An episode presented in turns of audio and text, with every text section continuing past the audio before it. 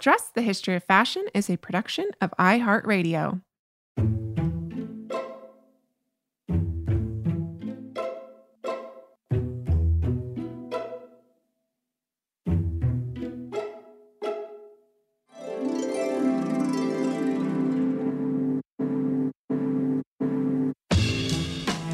With over 7 billion people in the world, we all have one thing in common.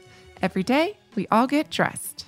Welcome to Dressed, the History of Fashion, a podcast where we explore the who, what, when of why we wear. We are fashion historians and your hosts, April Callahan and Cassidy Zachary. April, today's episode is extra special. Yay! I mean, we have received requests to cover today's topic since season one of the show. So, for over a couple years now. Yeah. And that is right because today we are beyond thrilled to bring you an episode on the costumes of the beloved television series Downton Abbey. And this is made all the more special by the fact that the show's costume designer, Anna Mary Scott Robbins, is joining us all the way from London. Yeah, and Anna was the costume designer, we should say, for the final two of the show's six seasons. The show, the show ended much to our sadness in 2016, which is why all of us diehard fans were beyond thrilled when the Downton Abbey film was released last year. And just like the series, April, Anna's designs for the movie did not disappoint. I must say that I have been a fan of the show since day one, which is probably not surprising to many of our listeners who know I have a certain passion for the 1910s. you have an entire Instagram feed devoted more or less to that topic of the 19 teens, or time period, I should say. For those of our listeners that might not know, or perhaps need a little bit of a refresher, Downton Abbey is a British historical drama that spans the years 1912 to 1926, and it centers around the aristocratic Crawley family and their beloved domestic servants. And this relationship between the family and the staff um, of this estate which, where they live, called Downton Abbey, is really at the heart of the show and what makes it so special. And over the show's six seasons, we really got to know, love, and in some cases, quite despise many of these characters and their clothing, of course. And a lot happened in fashion during those years between 1912 and 1926. And thanks to the Crawley family's affluence, their ability to participate in high fashion made what they wore arguably its own character, own star of the entire series and the movie. Oh, yeah. I mean, fashion, as you just said, was undeniably a star of the show, I have to say. I mean, where do we begin? Lady Sybil and her Worth and Poiret inspired jupe culotte ensemble from, um, mm-hmm. um, I'm not sure, one of the earlier seasons.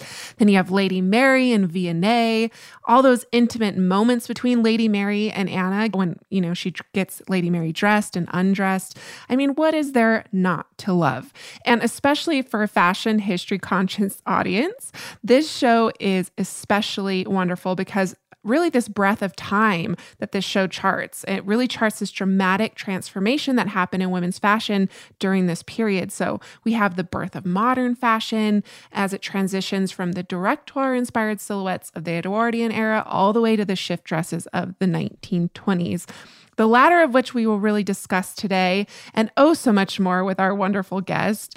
And I have to say, you're going to have to excuse our technical difficulties today. Um, I like as we mentioned, I was talking to Anna all the way in London, and so we did have a little bit of interference. So um, please excuse that. But without further ado, Anna, welcome to the show. Yes, Anna, thank you so much for joining us. Anna, it is such a pleasure to have you with us today. Thank you so much for agreeing to be on Dressed. Um, thank you very much for having me. It's a pleasure to be here. Yeah, and before we kind of dive into Downton Abbey, all things Downton Abbey, I would love actually, and I'm sure some of our listeners would too, to kind of hear about how you came to costume design. Is this something that you always knew you wanted to do, or how did you first know you wanted to be a designer? I, I haven't always known actually. Um, I kind of discovered it by accident a bit later on when I went to art college after having studied law originally. Um, I've always had a love of literature and history and have been fascinated by the clothing that was worn in uh, times gone by and, and also sort of developed an interest in the meaning of dress whilst I was studying law, interestingly. um, and, and so when I then sort of discovered that there was a, an industry and a role that combined the kind of cerebral part of breaking down scripts and researching eras and looking at the kind of characterization of characters within a script, coupled with the kind of creative side of designing costumes, clothes, garments. Um, it was just a sort of match made in heaven, and I, I sort of never looked back from that point. But it was it was in my early twenties that I kind of discovered that this was my calling in life. Fabulous. And can you tell us a bit, little bit about your early career and how you got started? Yeah, my, so my early career is it's quite varied. Um, I did a bit of work as a maker and a cutter, so I'm quite a keen maker myself, which I think I've I've kind of used to my advantage as a designer because I think it helps you know what you're asking for if you know how you're asking somebody else to do it. And so I, I worked on some bigger productions in workrooms. I worked as, uh, well, I, I had a, a, couple of training jobs and uh, worked as an assistant for a couple of years. But even whilst I was doing that, I was designing um, my own shorts and working with people and on a kind of smaller local level um, up in Scotland, where I'm from. So I always had my eye on designing, I think, and progressed fairly quickly through to, to sort of um, medium sized jobs and, and then work my way up from there. And did you do any period films and TV shows before Downton Abbey? Yes, so I had designed a, a sort of multi episodic um, show called The Bletchley Circle um, for ITV, which was about these code breakers during the war that then sort of carried on their detective work um, post World War II. So that was my sort of first televised period experience. And you came into Downton Abbey in the show's fifth season, uh, just as it was moving into the 1920s. So, what was it like taking over costume design for an already established TV show? Oh gosh, um, difficult on many levels. I mean, I'd always admired the show um, and was very aware of its um, huge fan base and the love that people had for it as a show and specifically the costumes kind of within that show. So I knew I was stepping out under a fairly bright spotlight, as it were, um, and felt a huge responsibility to get it right and carry it on and, you know, do my very best to sort of take it forward seamlessly, but also, um, of course, creatively, I wanted to kind of make my mark on it. So it was challenging, but it was it was a challenge that I relished. I was really excited about it, and yeah, welcomed with open arms by the amazing team behind it. And such a huge change in fashion too, from kind of that pre-World War One era where the show starts, and then through the war, and then you know coming out of World War One and into the 1920s. So many exciting transitions in fashion that you really got to play with. But so for those of who might not know, can you take us through kind of what a typical design process for an episode might look like? I mean, how does one design a TV show? There's so many things to consider. There, there are a great many things to consider, um, and especially with Downton, with such a large ensemble cast. You know, you've got sort of 25 principal actors that are in day in day out. So it's a kind of huge logistical challenge. Um, and we we filmed so it's it's nine episodes so it's eight episodes plus the christmas special in each series that i did. So you're never really designing one episode. I'd, I'd start with um, possibly a couple of weeks prep on my own, which would be my research time and would just be um, wonderful and exciting. And then slowly my team would build. So I'd have my assistant designers and supervisors starting, the workroom would start, and it would slowly build up to a very fast paced team of people working very hard to get ready for the first day of shoot. But that then carried through as you um, prepped ahead. So you'd be establishing costumes from episode one whilst you were prepping for episode two. So it was a, a kind of plate spinning exercise um, and always keeping one eye ahead, um, you know, breaking down scripts and schedules as you went so that you were never caught out.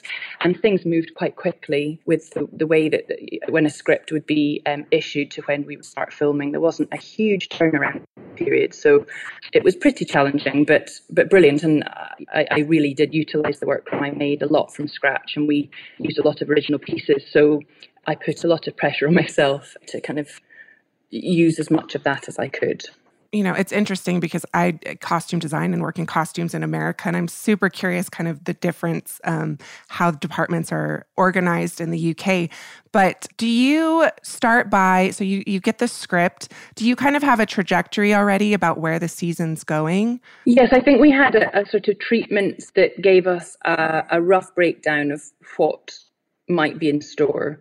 Um, and then the scripts were kind of rolled out as we went. And I think we filmed two episodes together. So you would do one and two, three and four, five and six, so that locations wise it made a bit more sense.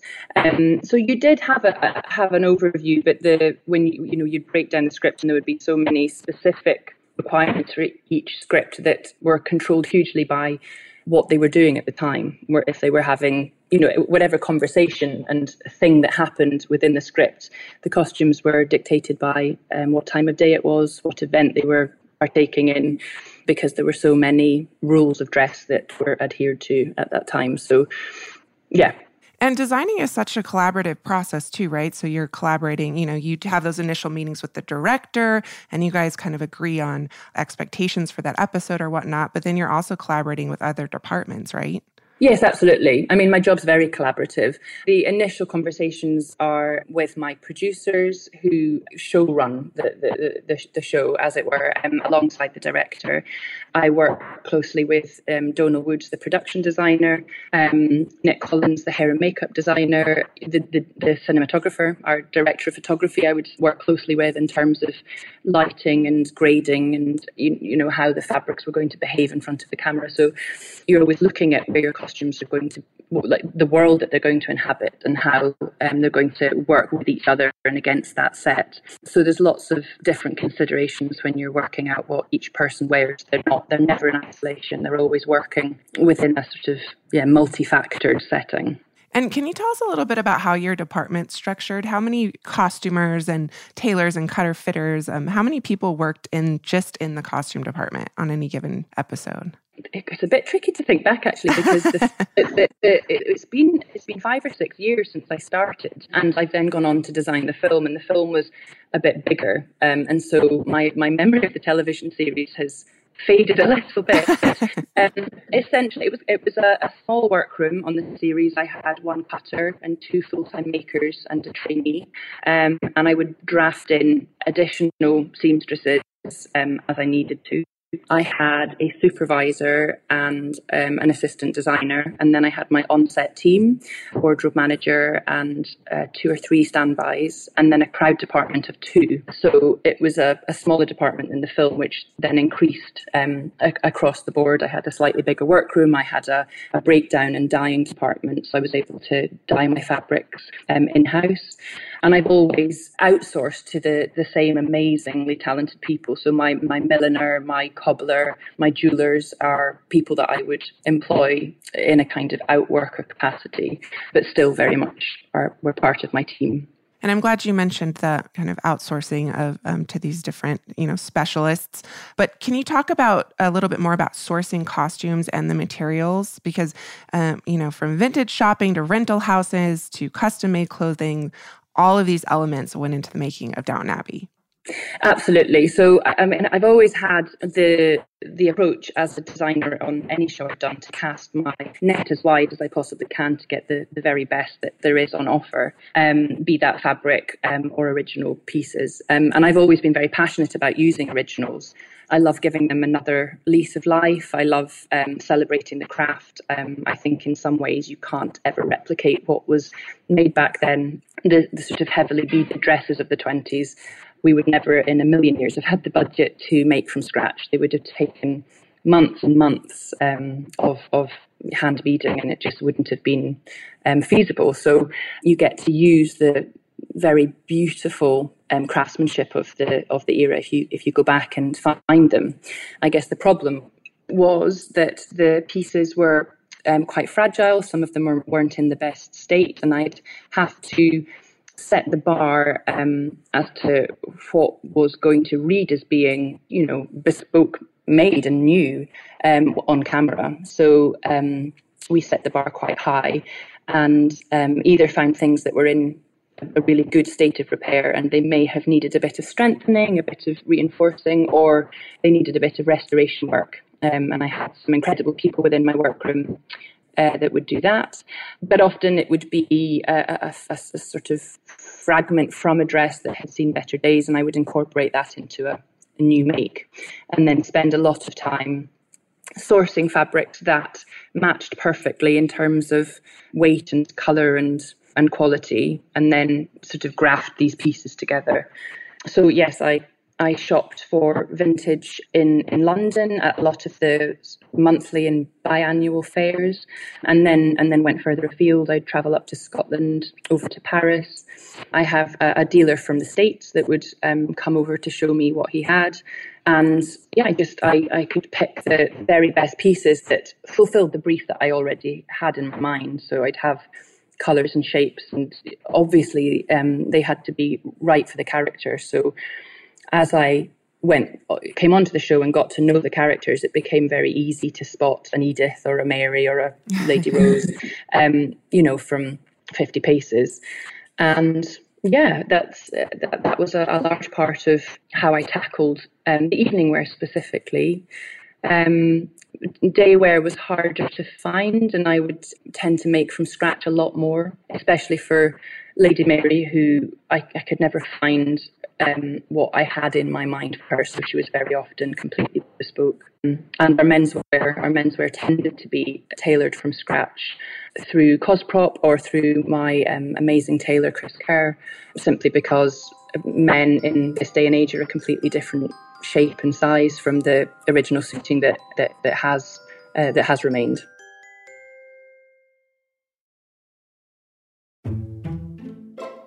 I would love to hear a little bit more about your design process. Um, you know, you said you had something very specific in mind for Lady Mary, for instance. So, where are you doing a lot of your historical research? I mean, I did a lot of sort of base research at the at the very beginning when I came on board to understand the the era and the sort of many details and um, construction elements that I wanted to get to grips with. And I, I spent a lot of time um, at the V&A um, in their archive, in the portrait gallery. Um, I visited photographic exhibitions, libraries, um, a, you know, a huge amount of online research that would take me down a rabbit hole of yeah. Um, sources. And then I would spend time sort of gathering those sources and, and, and looking over them, fashion designers from the time. So either looking at original pieces in the V&A or looking at their kind of back catalogue, their illustrations were sometimes a nice um, starting point because there was always there was already something slightly abstracted about them, and you sort of took different things from them um, than a kind of very literal referencing of actual fashion garments. Um, I was thinking illustration holds a certain amount of magic, and from the fabrics themselves. So I, I would sometimes use a, a, a, piece of beading as a bit of inspiration and, and just design from scratch around that with, I guess, just this understanding of the period, and it would then become a more original design. Um, when it felt right, I would reference designers, Patou or you know the Callot Soeurs or, or whoever it was, where you felt that perhaps on that occasion, Lady Mary had bought an actual designer piece. But yeah, I mean, it's a varied approach, I think, and pulling it together, um, hopefully, so that it feels rich and real and not unilateral. You know, it's really an interesting question, and I know all costume designers doing period films really have to negotiate historical accuracy with you know kind of expectations of a modern audience. Um, was that something you found yourself having to do a lot? Or do you think because the 1920s is something we're we kind of all very familiar with you kind of have to do less than that? I don't yeah it's it, i mean every job you do is different. And with downton very specifically there was a huge emphasis on its historical accuracy. So i did feel much more of a responsibility to be quite faithful to the period. And so, yeah, it was a kind of slightly more intense process in that respect. I worked very closely with Alastair Bruce, our historical advisor, who is um, the font of all knowledge and was known as the Oracle um, on set. And there were, there were, military aspects which you always feel that you have to get absolutely spot on um, because there was, you know, there's no subjective view of it just as it was and should be shown that way in, in, in this um, genre, in this type of program. You know, I've worked on shows where you're able to kind of use a heightened sense or a stylized sense or a controlled palette, whereas on Downton there was I guess what made it special and um, so loved at the time was its uh, faithfulness to the period. Um, so I, I, you know, it's difficult though because as a as a designer, as a contemporary designer, you have a modern eye. So I've always sort of thought that I was curating pieces and looks from that time that would be covetable by a modern audience. I'm, I'm designing for a modern audience, but I'm just using um, aspects, elements from that time and pulling them together in a way that should feel, in some ways, contemporary, but are still um, absolutely uh, accurate within the actual decade that it's set in. And you mentioned Alastair Bruce, which he he was essentially the person who would tell all departments, right? Like this is historically accurate. This is how they would have done this. This is how this would have looked. What did you learn about the social customs of dressing affluent British nobility? Was there anything that surprised you about kind of their everyday lives and relationship to clothing? Yeah, I mean, you know, I thought that our cast changed a lot. You know, we would have sort of three or four changes in any given story day for our our women um, and gentlemen upstairs. Um, but in actual fact, they probably changed seven to eight times a day. But I think it was decided quite early on in the show that it would just feel too hectic, and uh, the, the pace of it would feel a bit disjointed to see the accurate number of changes in any given day. They might end up feeling like continuity mistakes. Right. So it was pared down in a way, and yet it still very much felt like they were changing every other minute. So I, th- I found that quite quite fascinating. You know, their their lives were really were dictated by these codes and etiquettes, and must have been incredibly tiresome. Um, I mean, but really fun for me. I got to just uh, you know, design more costumes as a result of it, so I wasn't I wasn't really complaining. Um, I just just the little things that would come up. I mean, it was even you know you know when your gloves were on and off when you're eating or drinking, and um, you know the hat hat on hat off rule. The tiaras were only for married women. I mean, some of the stuff I knew already from having just um, understood the, the, period a bit, but Alastair's knowledge was um, incredible and very well placed. Um, so we were very lucky to have him. And in some ways, it's ruined me because I have the um, thirst to understand the, the, the, etiquettes of, of the time, and it's I've taken it forward onto other jobs, and I'm sure I'm a complete pain for production when I point out that certain things can't be so. So yeah, I've had to kind of learn to loosen up and free myself a little bit from the constraints of being historically accurate, having uh, you know post Downton. Well, as a fashion historian, I can tell you that we all very much appreciate that commitment to historical accuracy. Um, because, you know, a lot of us, maybe not all of us, but a lot of us do watch movies and can kind of notice and appreciate when when it's really adhered to in a way. So, you know, one of my favorite aspects of Downton Abbey and something that makes Downton Abbey so special and and I think the reason it's so successful is that it's not just about this affluent British family, right? It's also about the people who worked for them and who supported their everyday lives. I think some of my favorite moments from the series are, you know, kind of those intimate moments between Anna and Lady Mary when she's getting her dressed or undressed and we really care about the servants of the house just as much as that family that they served. And I'm curious to know were there any challenges in dressing the household staff? I, I would think it might be more difficult actually to find primary source documentation of what servants from this period would have worn, but maybe I'm not correct.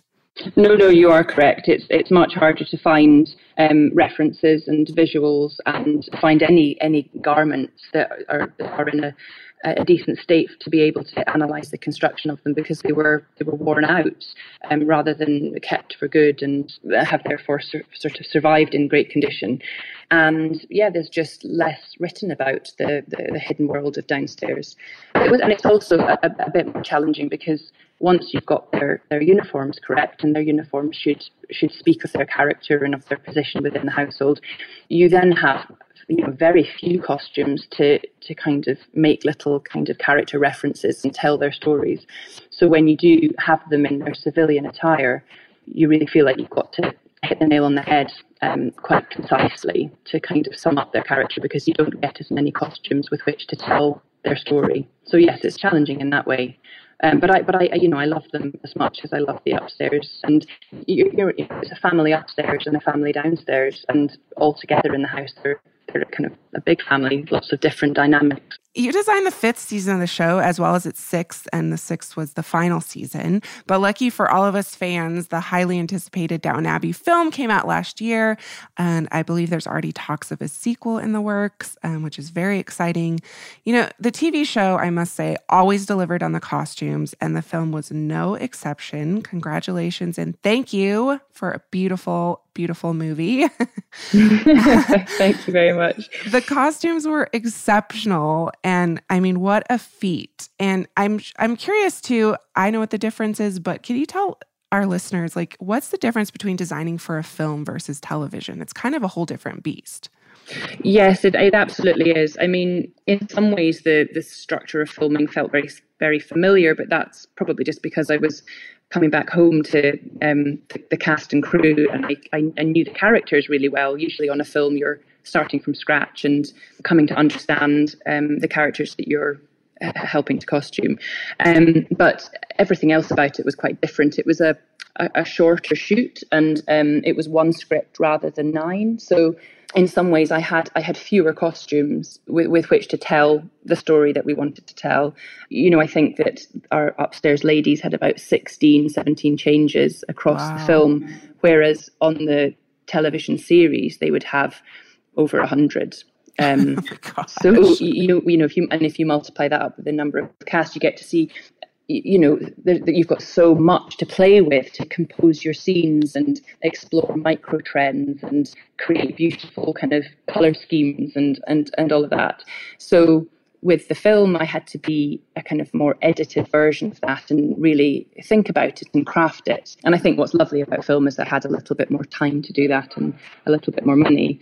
But uh, i guess the thing that had a, the most practical impact was understanding that my costumes were going to be seen in terms of feet um, or meters right. rather than inches, um, and that every single detail would be seen. So the the quality control on the original pieces, uh, you know, and the bespoke makes was just that much higher.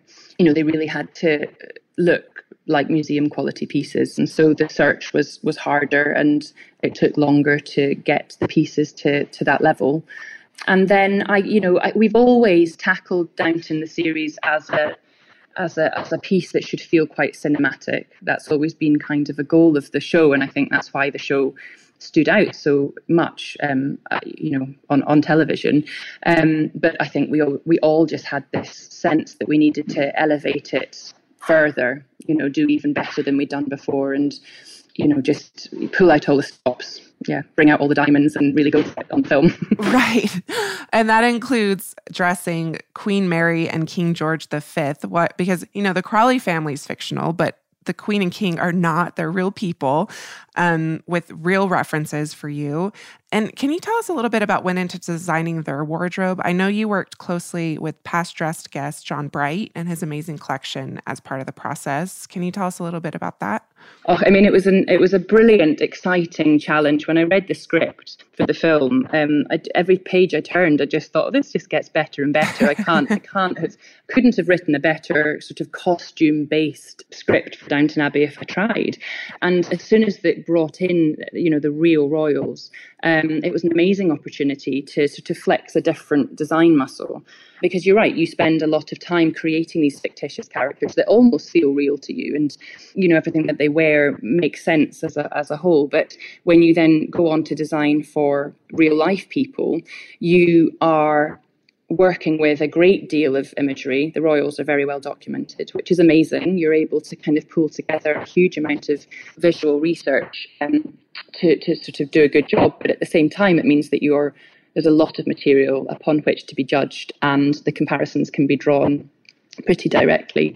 Um, but I tackled it in a couple of ways actually. With with Queen Mary, I took a lot of references and and designed um, costumes that had a, a flavour and a sense of what she uh, might have worn. Um, the evening dresses in particular, um, usually because I'd found a bit of beading or a bit of lamé that I wanted to incorporate, and um, that took, that was the starting point. But there were a couple of costumes that came as a sort of homage to some photographs that I just adored. Um, and so I worked with John Bright quite closely to kind of analyze the photos and try and work out how we thought they'd been made. You know, really working out what the, the fabrics were and what we thought the colours were, and and sort of brought them to life. And I'm I'm really proud of them. I think you can you can hold a, a photograph of the Queen and a still from the film, and and they're incredibly similar. Um, and that was really fun and really challenging, and I loved it. But the whole journey for her was really special. And when, when I started and, and spoke to John about um, the fact that we were designing for her, he brought out some of her her own clothes. So he That's has right. some examples of her clothing in his archive, which Wow. is just astonishing. So you know, it wasn't even looking at, at the sort of embellishment on the outside. It was looking at the construction and how they were made, so that we could be really faithful in terms of how we we tailored and um, and and draped her her dresses. There was a kind of a, a deceptive simplicity about how they were put together, but with the way the fabrics um, were combined and embellished, um, gave them this feeling of being really encrusted and sort of heavily decorated there was there was one dress for the ball um, that I think possibly is one of the, the best costumes I've ever had the privilege of designing, and I'd found this um, incredible um, vintage um, silver lace um, and a couple of other pieces that fitted in really well. And John said, "Oh, I think I've got I think I've got something that could really work with that," and went off to his sort of magic store cupboard and brought out this silver lamé and I mean, and it was a perfect match. And he then revealed that it, it was also from her collection of fabrics that he had acquired. So the dress that Geraldine wears at the ball is actually made from fabric that belonged to the Queen. Oh my goodness. And it was just, you know, the hairs on your arms stand up at Yeah. moments like that. And you just feel like you're the, you know, you're the luckiest person in the world to do what you do when you can uncover gems like that. It just felt so special. And I know that Geraldine loved the process and, you know, what a special, special moment for her as well. Well, and costume's so powerful in that way, right? Because you're not only telling a story and supporting the story with your costumes, you're helping the actor to become that character. And I can't imagine that experience of these actors coming into your fitting room and putting on these these garments once, you know, I know it's a process with the fittings and everything, but to have that final piece on their body must be really special. Absolutely. And I think the process itself is important because I think it's a journey. And I think it's hopefully, if I've done my job well, then it, it helps them get there and adds something to the process that they would could go through anyway. Um, you know, with Geraldine, there was a lot of undergarment to help create a, a body shape that she doesn't naturally have. And, and it was that, the kind of the posture changed, the way she held herself, the way she walked, the way she sat, um, suddenly became really really regal. And I, I, you know, I know that she found that uh, quite a an important step. You know, and I would say the same for for our king in terms of how everything was tailored and you're going into things that are structured differently from contemporary suiting and contemporary clothing, and you, it does the same thing to the way the way he behaved and held himself and sat on a horse and you know all that kind of thing. So I mean, I lo- um, Michelle Dockery I think was quoted as saying she really felt like she'd she'd come back to Downton when she put on Lady Mary's shoes. You know, it's it's a sort of emotional, psychological Right. thing, and hopefully it adds to their experience as an actor as well. Oh, I'm sure um, that is unquestionable.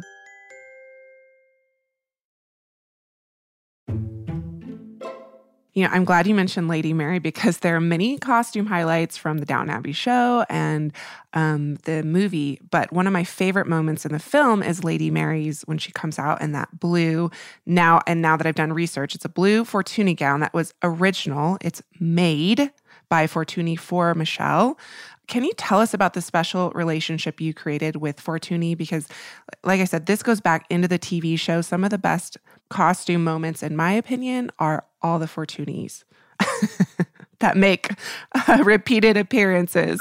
yeah, I no, I wouldn't disagree with you on that. I mean, uh, that was also a really amazing um, moment. Fortuny um, got in touch with me um, during the series and offered the the use of some of their archive pieces and i you know i actually didn't couldn't really work out whether they were being serious whether it was a hoax you know um, and I said yes within about 35 seconds. Right. And we spent a bit of time sort of logistically working out how to bring the pieces over from New York where they were stored. Um, and we did a, a couple of fittings with Michelle and Lily. And I mean, goodness me, it was a, a privilege to use them when you you hold them in your hands and you look at them up close, the the craftsmanship and the beauty of them is just um, indescribable, really.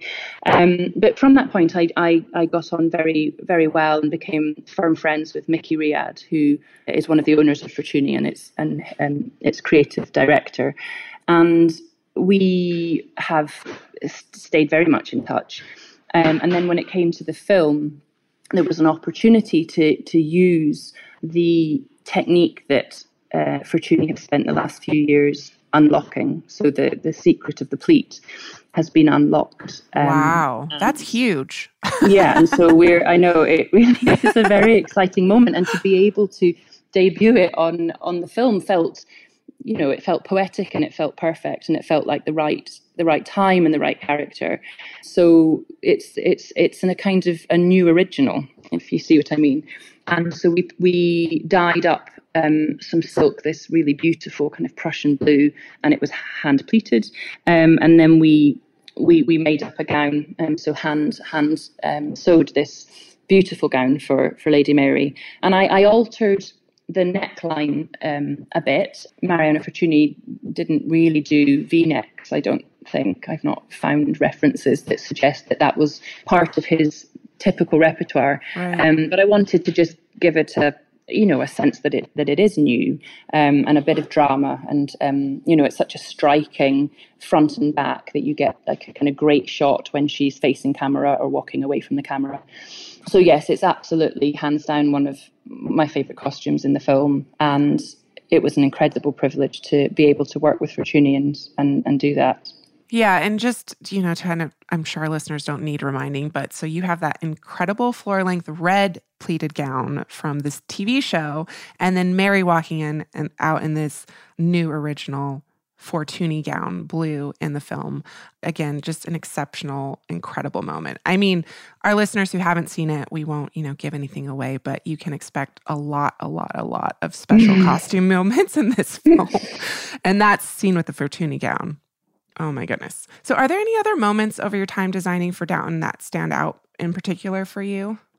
I mean, there's too many to name, to be honest. It's really hard. And if your next question is what's your favorite costume, I just won't be able to answer it because I won't ask you. it's just too hard. But, yeah. Um, you know, there's a few, I mean, every time you're able to design a, a, bridal outfit, it's it's really special. You know, there's so much focus and you, you've only got one chance to do it right. And Lady Edith's wedding dress um, at the end of series six is, is definitely one of my favorites. And it was this amazing collection of original Brussels lace that I've managed to piece together that that matched so perfectly that I was able to put the whole thing together. So I turned a, a sort of shorter dress into something longer and completely altered the neckline and added sleeves.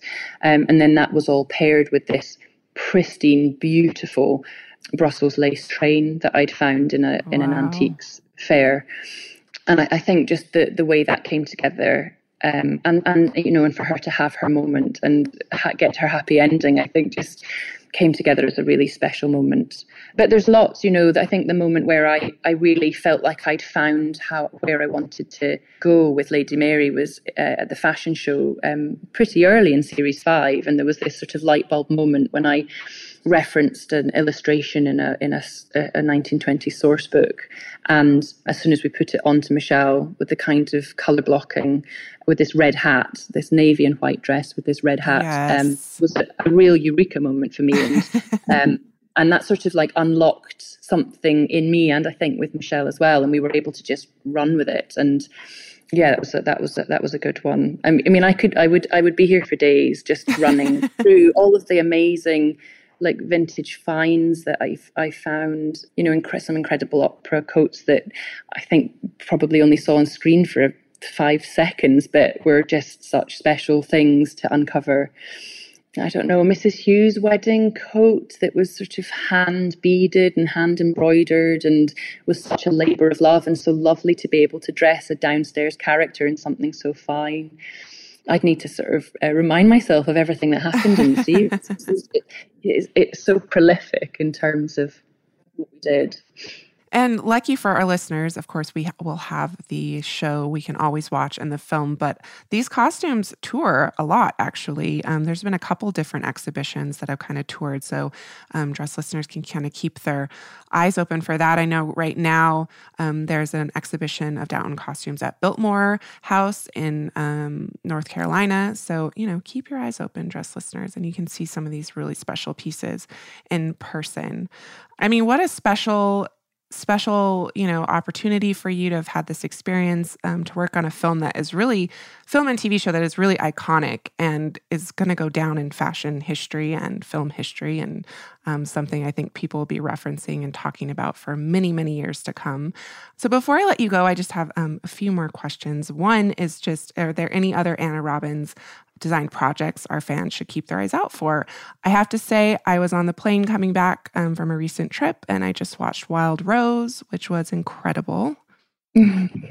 yeah, that's a little gem of a film. I'm very proud of that. And um, yeah, it's a, a, lovely, lovely film. And it was just glorious to work on um, and, a, and a great, fun um, costume design exercise.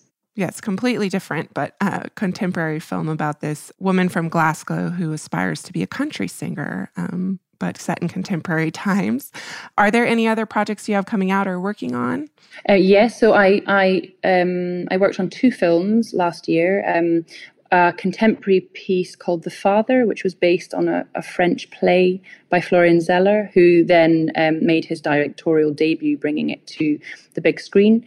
And that has the wonderful Anthony Hopkins and Olivia Colman um, at the helm. And it was a contemporary piece, but really interesting and conceptual in terms of how we told uh, the story as it unravels. Um, and I think it should be very beautiful and very moving. It's about um, a man and his relationship with his daughter as he starts to lose his his memory. And then later on in the year, I uh, costume designed Last Letter from Your Lover, uh, which is an adaptation of a Jojo Moyes book, and was the best of both worlds for me. I do love contemporary and period, and I can never bring myself to to just go down one route. Um, but this film combined the two. So it was this uh, a, a, journalist in contemporary London who finds a series of love letters, and it flashes back to 1965 to tell the story. Um, of the of the people behind the letters, so there was a another decade for me to explore, and that was yeah a really a really fun, challenging challenging job. And that's what's so exciting about being a costume designer because really we're kind of like freelancers, right? So every project can be different. Every project you get to go into a, this whole different world to explore. So it's it's very exciting, and we will keep our eyes open for those projects. Um, and before you go, one final question: Do you have any advice for aspiring costume designers? Oh gosh, um, yes, I do. I do. I mean, I think you have to work hard in this industry, but you have to love it as well. So never lose your passion and never lose sight of where you want to go because then you'll you'll get there. You know be confident um, contact the people that you admire. Be opportunistic. I was i was very opportunistic and said yes to uh, you know everything that just sounded interesting bonkers bizarre or difficult. You know nothing i didn't let anything put me off. And you just don't know what small, insignificant experience might lead to. So some of the biggest jobs I've done, you can kind of pull a thread and and, and kind of um, find myself back to these obscure short films and um, you know things I did back in the kind of early days, and that have absolutely directly linked to to where I am now. So whatever journey you're on is the journey you're meant to be on, um, and you can use every experience to to to kind of propel you forward into this amazing industry, uh, a great field, and just a, a fantastic, a fantastic career. Anna, thank you so much for being here. This was a real pleasure. Oh, it's been lovely to talk to you. Thank you so much for having me. Anna, thank you for being here. That was amazing. It really, truly was. And April, I have to know do you have a favorite fashion moment from the show or film that you'd like to share with us? Well, I don't know if it's like a it's like a specific costume per se, but I really appreciated um, the point where everyone bobbed their hair. Oh, and yes. all the amazing millinery that then happened from that point forward in terms of like the cloches. And it was just like, I was like, yes, we're getting there. We're going somewhere. And also, I really like the fact that um, when they did bob the hair, it pointed out that the bob wasn't always that like perfectly sleek, straight bob. Um, you know, women who had curl and body to their hair also bobbed their hair. And so we get to see um, uh, different ranges of the bob. And I really appreciated that. I bobbed my hair like a flapper back in 2010. And one of the reasons I ended up growing it out is because I couldn't keep that sleek, slick look that I wanted. Right. and and now that I've like delved into that a little bit further, I was like, oh, I could have rocked that. I just didn't know how to style it exactly right. Which reminds me of my senior year of high school when I too tried to bob my hair but did not have the necessary skills to maintain that hairstyle. well, you you have a ton of hair. Your hair Yeah. is like super thick. Yeah, yeah. It did not go well.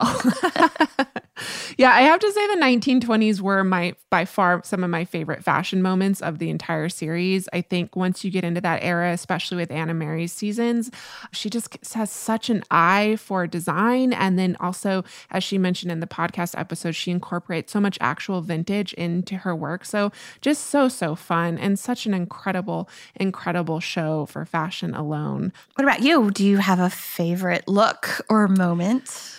Gosh, that's really hard. I thought everything, I loved the movie because the 1920s clothing across the board was on point. And like the those just incredibly sumptuous materials lady mary's just like a walking fashion plate. That entire movie she is so impeccably dressed every single scene.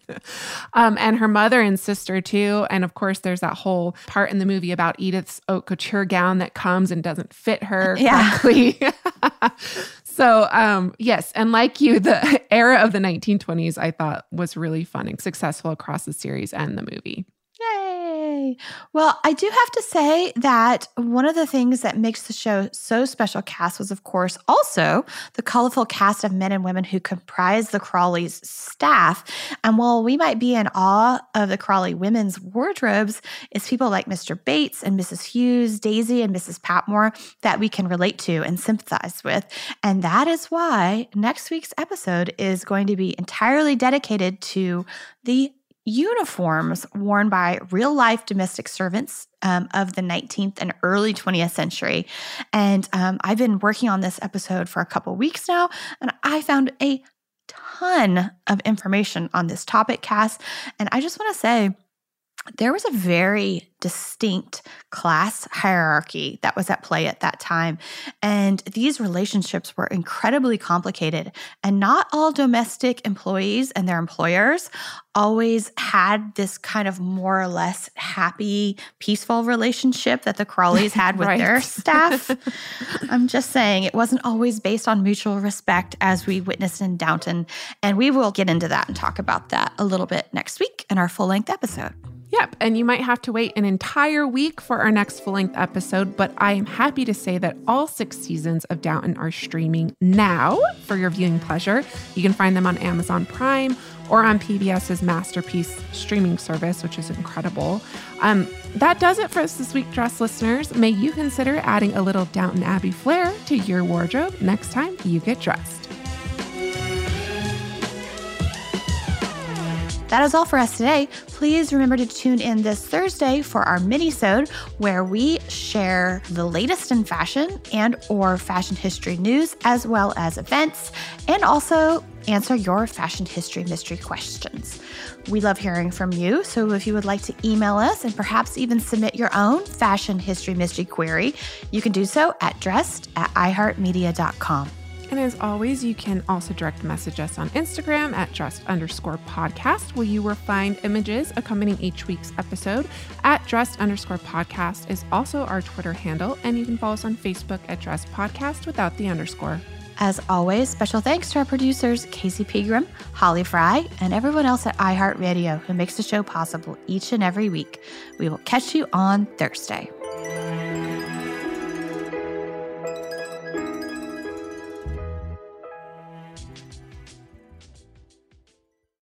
Dressed the History of Fashion is a production of iHeartRadio. For more podcasts from iHeartRadio, visit the iHeartRadio app, Apple Podcasts, or wherever else you listen to your favorite shows.